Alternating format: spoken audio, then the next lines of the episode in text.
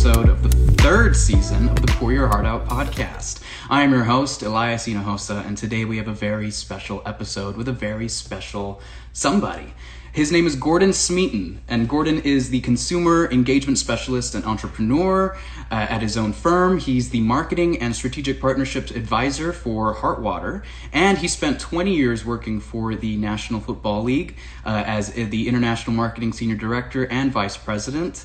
Um, Gordon Smeaton is a big asset to Heartwater, and he knows and has been through a lot. So good, good, good. We're uh, I see people are joining. Hi, hi, Gordon. Elias, how are you doing? I'm doing good, Gordon. How are you doing? Well, it's been a tough day for New York. The uh, the numbers, unfortunately, um, related to the virus, continue to be uh, very grim. Uh, a couple of, uh, you know, I, I, hate to say it, but records set today. So it's um, again, I'm afraid that the, uh, you know, the uh, the worst is yet to come, which is which is very sad. But uh, you know, fortunately, I think the authorities are doing whatever they can to uh, to mitigate this. But this is unlike uh, anything that we've seen in our in our lifetimes. I'm afraid. I know, but I mean, New York has been through a lot, and the people of New York City have bounced back uh, time after time again with 9/11, the financial crisis. So, uh, as a New Yorker, how do you think New Yorkers will respond? Well, I think they're a very resilient bunch. Uh, it doesn't matter uh, whether you were here for 9 11 or not. You've lived with the resurgence of that part of the city. You were here perhaps for the financial crisis in, in 2008. You were here for Hurricane Sandy. And, uh, you know, while New Yorkers sometimes get the reputation of being sort of a crusty bunch, it, uh, in, in the case of great difficulty, uh, I, I, again, it's been remarkable how New Yorkers do pull together from all walks of life, I might add. Yes. And uh, speaking of New Yorkers, every day in New York at 7 o'clock, something happens, right? Uh, well, it's, uh, I think we may be a minute early. Minute early. At 7 p.m., we expect New Yorkers to gather on their balconies, mm-hmm. on the street. And essentially, what they do is they make an awful lot of noise to salute frontline uh, healthcare workers. Mm-hmm. So we'll uh, we'll open our window. We should be able to hear that pretty uh, pretty clearly because uh, the building across the street from our home uh, on the east side is is very active. So we'll try that. Uh, you'll have to bear with me because my uh, my camera skills may be may be a little shaky, but hopefully you get an impact of you know the ripple effect that you talk about so much mm-hmm. on the on, on this podcast, and which of course is such a big part of uh, Heartwater's mission, because this started with with just a handful of buildings in New York, and it's built now towards a you know it's a salute to uh, to frontline workers every evening. I love that. And how long has that been happening? Oh, I think at least two weeks, uh, if not a little longer. But it was one of those things that started in one part of the city and uh, has just uh, has just expanded and people are really pouring their uh, their hearts out now. And after today's news, I suspect we'll uh, we'll hear one of the greatest cheers in in some time. Oh yes, I hope so. I mean, they're right there on the front lines, you know. And, and it's scary. These are scary times. These are scary times. But you brought up something really important the other day when we got on a call: uh, the importance of realizing that it's temporary and and that things are going to get better. You called this situation that we're in a certain word. Do you remember what that word was? I used the word malaise, and um, it, it, describes, I think, an attitude uh, as much as uh, as anything, because it's very easy to get down. I mean, there are a lot of people suffering. There are a lot of people, unfortunately, who uh, are losing their lives as uh, as part of this, and I, I, I couldn't come up with a with a better term, but you know, I hate to say it, but this this will pass. It's just what's so frightening about it is we don't know when. We don't yeah. know uh, because there's no end date for something like this. We haven't experienced anything like this, uh, you know, in the United States for over hundred years. Mm-hmm. So there's not an awful lot. We we talk a lot. You hear every night on the news about models and people forecasting. The truth of the matter is, you know, no one really knows. Yeah. Uh, as up I think we're starting to hear uh, the uh, the cheer. So oh, awesome, yeah. Which which is good. So we'll uh, we'll go to the window in in a moment, Elias. But uh, you know, it, it's one of those things that is just because it's so unknown, because it's unseen, mm-hmm. you, um, you, it, it really does create a very different scenario than anybody's been used to. Oh yeah, and it's a wicked one too. It's not bacterial; it's it's viral. I mean, so it's it's it's a whole other kind of different type of monster. You know, different well, type of threat. This this is exactly right. And you know, look, you're you're hearing, you know, the experts in the country talk about this, and you really really are looking to them for answers, and they're providing some comfort, but it's uh, it, it's impossible to predict. Yeah. So we're going to take a quick look over and uh, here. So keep your ears uh, ears and eyes peeled for, okay. the, the New York cheer for Frontline. One second. Okay.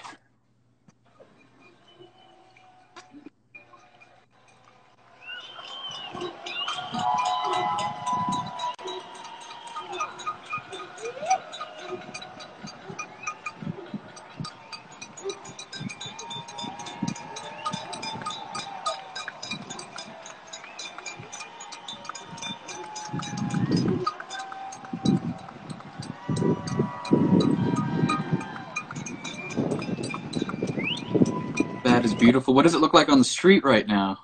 uh, look, looks pretty quiet, to be honest. Yeah, yeah, good, good. That's a good sign. Well, that's amazing. That's incredible. That is uh, a tradition that's been going on for the past two weeks. For those who have just uh, logged in, that people in New York City they go on their balconies and they applaud and salute the first responders, the the, the people on the front lines, the medical professionals you know so that is just that's such a wonderful sight to see and hear and uh, the human spirit you know and the how tenacious it can it can be is really really inspiring so what a great way to start off this conversation gordon well, I, I hope uh, you were able to see again uh, my camera work probably suspect uh, but i hope it was perfect i hope the audio came through clear for it did. for your viewers it really, really did. Thank you for that. Thank you for providing us with a little look, a peek into into how New York City is handling everything, and it looks like people will bounce back once again, like has like history has shown. Well, I don't know whether you heard, but believe it or not, the neighborhood pets are also involved. There were a number of dogs that were uh, that are joining the chorus. good, good, good. All of God's animals. Am I right? exactly. So anyway, it's uh, but it's a gesture, and that's just one small sample of what's happening, uh, you know, right across New York City in support of the frontline workers we talked about. Beautiful, beautiful. So, um, in the face of every crisis, there there is uh, opportunity. You know, yes. there there is uh, and as a business person, as a businessman, as a successful one, might I add too, and a marketer, what does something like this mean to a business? What does this mean to the business world, and how does a business sort of adapt, or what are the first steps? Well, first of all, you have to uh, take stock, and, and particularly of the people that work for you. This is a particularly uncomfortable time because um, it doesn't matter what your what your product or your service is. Orders may have uh, have dried up. The people that you are dealing with may have been laid off. Um, you know, commerce in, in many cases in this country has come to a standstill, and mm-hmm. for a lot of uh, a lot of employees, again, whether they're uh, full time, part time, or otherwise, have never experienced anything like this. So this is a time for leadership. And I think it's very clear the, the, the real leaders emerge, the real you know, people with strong skills, you know, um, are, remain calm through something like this. They're able to chart a perhaps different course. They pivot, but they're able to um, exude a sense of confidence that while this is a very difficult situation now, um, perhaps you know uh, a couple of months from now, or maybe it's later this year, depending on uh, the sort of business that you're in. This will come back, and it'll come back with uh, with a bang because you'll have this great pent up energy. But mm-hmm. it's it, it is a real challenge motivating your uh, your employees, your customers, and others through this sort of scenario with Heartwater, since you are the marketing and strategic partnerships advisor, want to get that title right. With Heartwater as a company, we always operate as a purpose first, sales second. Um, and how has you know this whole adapting to change and and uh, discovering company purpose. How how does that work with Heartwater? What are some things that Heartwater has done to um, to further enact that ripple effect as of late? Well, first of all, I want to give full credit to Michael and Ileana Dadashi, who uh, I know appeared on the podcast last week, and yes. so. But it, you know, when you're dealing with this situation, you you always go back to the mission of the company and the vision for the company. And the truth of the matter is that they laid out a path for this company which allows Heartwater to adapt, to take advantage of certain situations, to pull back from certain situations, but truthfully to reflect what they really want to do with uh, with the brand, with the product, and so on. And I have I, what I think is is very meaningful news today. And you know, you and I have talked a little bit about this. About you mentioned, you know, there's an opportunity in a crisis. Well, um, Michael had asked me to look at, you know, potentially contributing a Heartwater product to the front lines, whether it happened to be the, uh, you know, the hospital ship, which is in uh, New York Harbor, as you know, or the Javits Center, which is, has been, uh, you know, uh, changed over to a thousand bed hospital facility. Well, today. Wow. I was in contact with uh, New York University Hospital. Uh, I knew uh, a friend in the neurology department there. Coincidentally, they had just put, out a request for wanted to raise $1000 a day for the 50 people on this particular floor so that frontline workers would not have to leave the, the floor, whether it be to go to the cafeteria or out to a deli or what have you.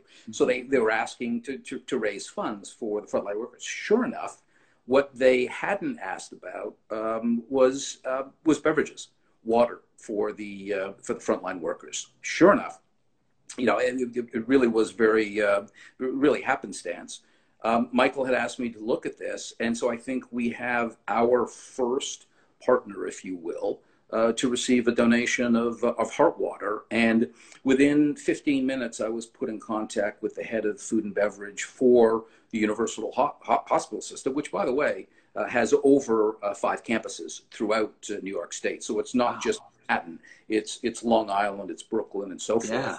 And wow. they're static about this. And what really struck them was that someone from Austin, Texas, would look. Now, I, admittedly, Michael has uh, has family in the New York area and so forth, but the fact that Austin would reach out and do something for uh, people in need, people who are suffering in New York City, that uh, to me is, is is exactly what the ethos of this company is uh, is all about. And you know, there, there, are a number of logistics that uh, that need to be worked out for something like this. But they, uh, we were among the first organizations to contact the hospital directly to see what it was that we that we could do. Mm. I love that. I love that so much.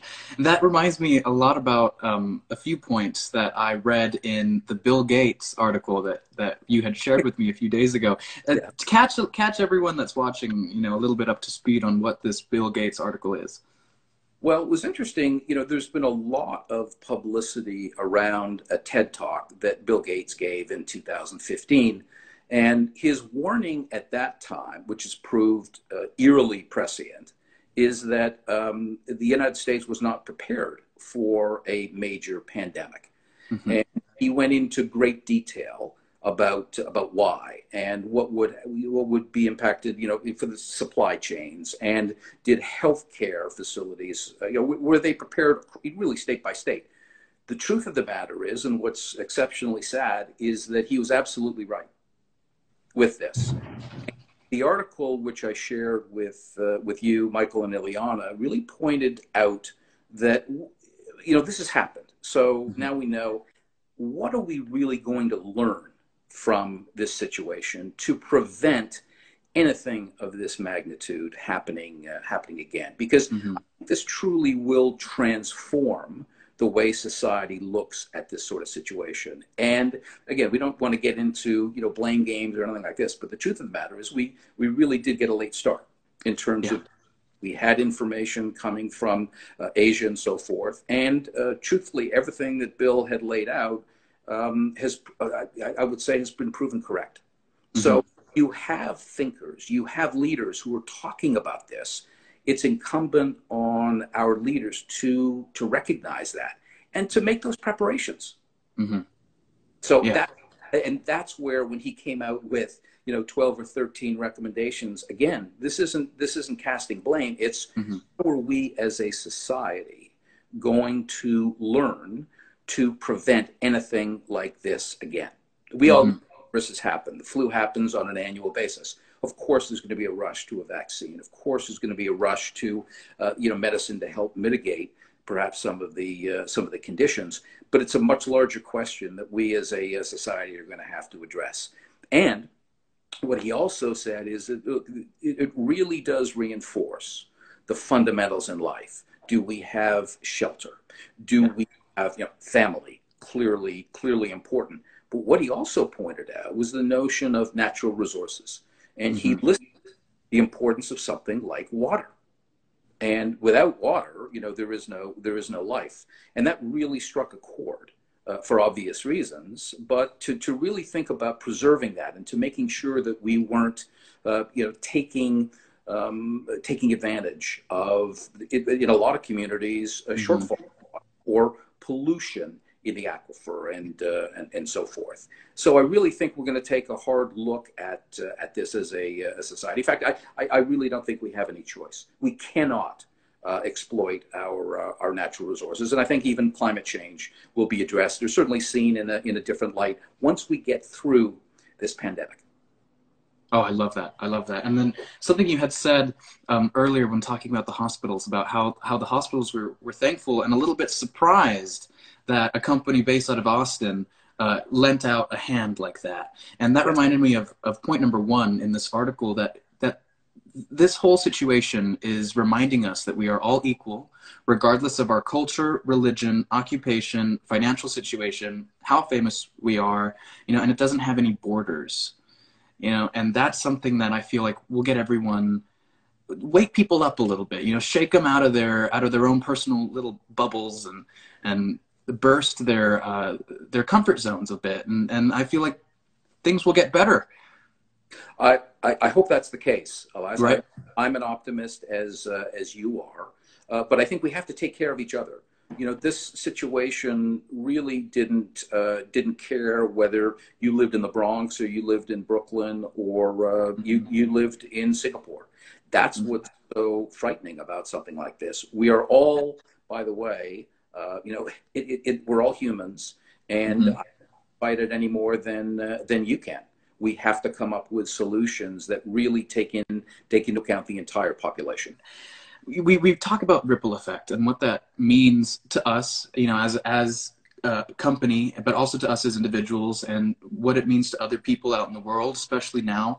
Uh, another example of the ripple effect that really surprised me was the the way that you view quarantine uh, as a family exercise right. what have you been doing with your family to further uh, push that ripple effect, make it bigger?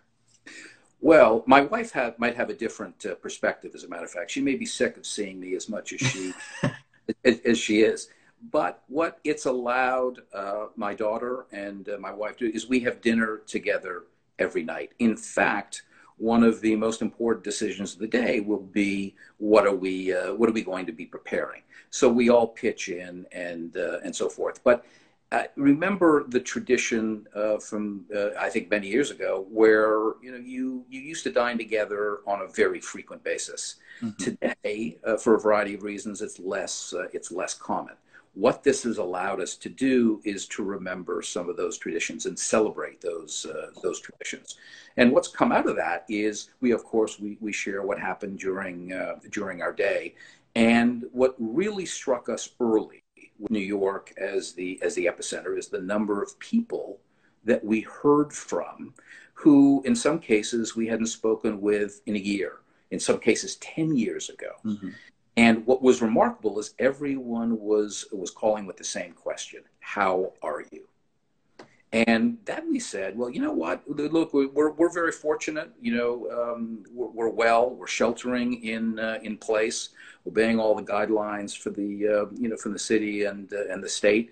But wouldn't it be interesting for us then to go out to contact people rather than mm-hmm. wait for someone to get uh, you know nervous because they've watched the uh, you know the NBC Evening News and all the news is is very grim. But let's go outbound and say, look, opportunity to to reach invariably when people uh, you know answer and by the way people have a lot of time to uh, to talk you're finding them. People are returning phone calls quickly they say how great it is to hear from you.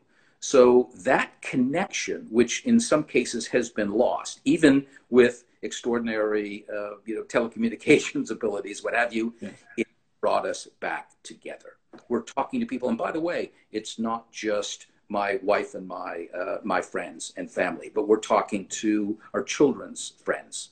We're sort of popping in and, and out of each other's Zoom calls and so forth.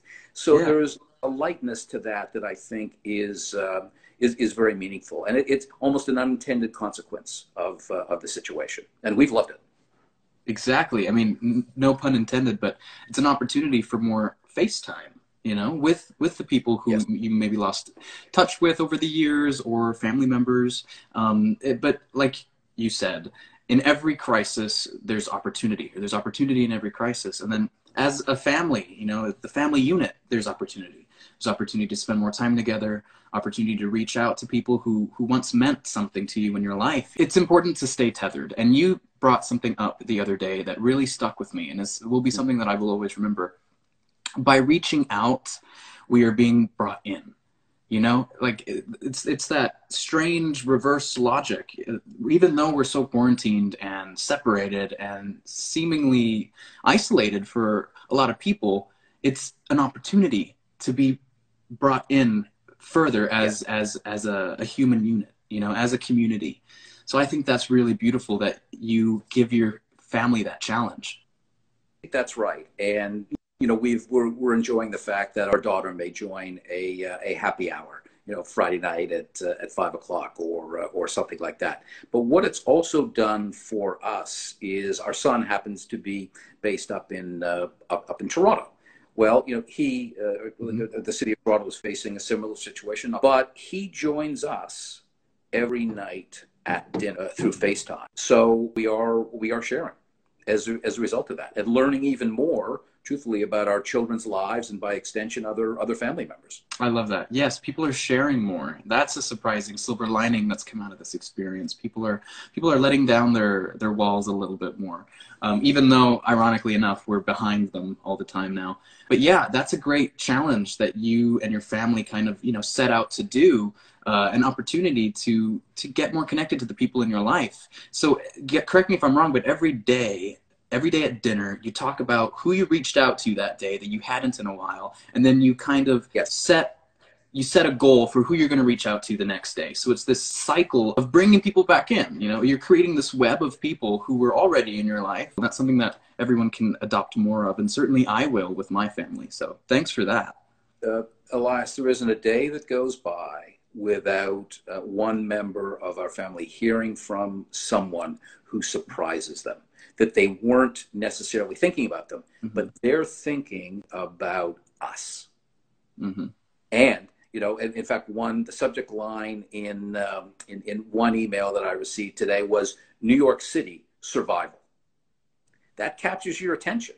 You know, some of the opportunities that this sort of situation has uh, has presented that were really quite uh, quite unintentional, but a really um, a really positive outcome in a difficult scenario.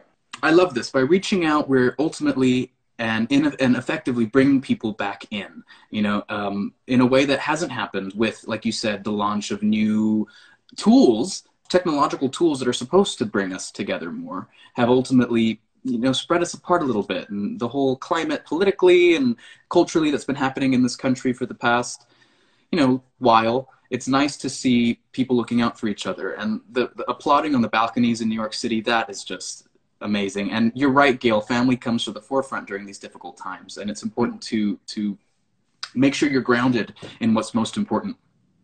Heartwater would like to thank our marketing and strategic partnership advisor, Gordon Smeaton, for joining us. It was an amazing experience talking with him and talking with him about New York City, the resilience of human life, and what we can do to make this world a little bit of a better place and cause that ripple effect. So go out in the world, be kind to one another, love each other, and we will see you next week. Thank you, Gordon. Thank you, Heartwater. I'm your host, Elias. Bye.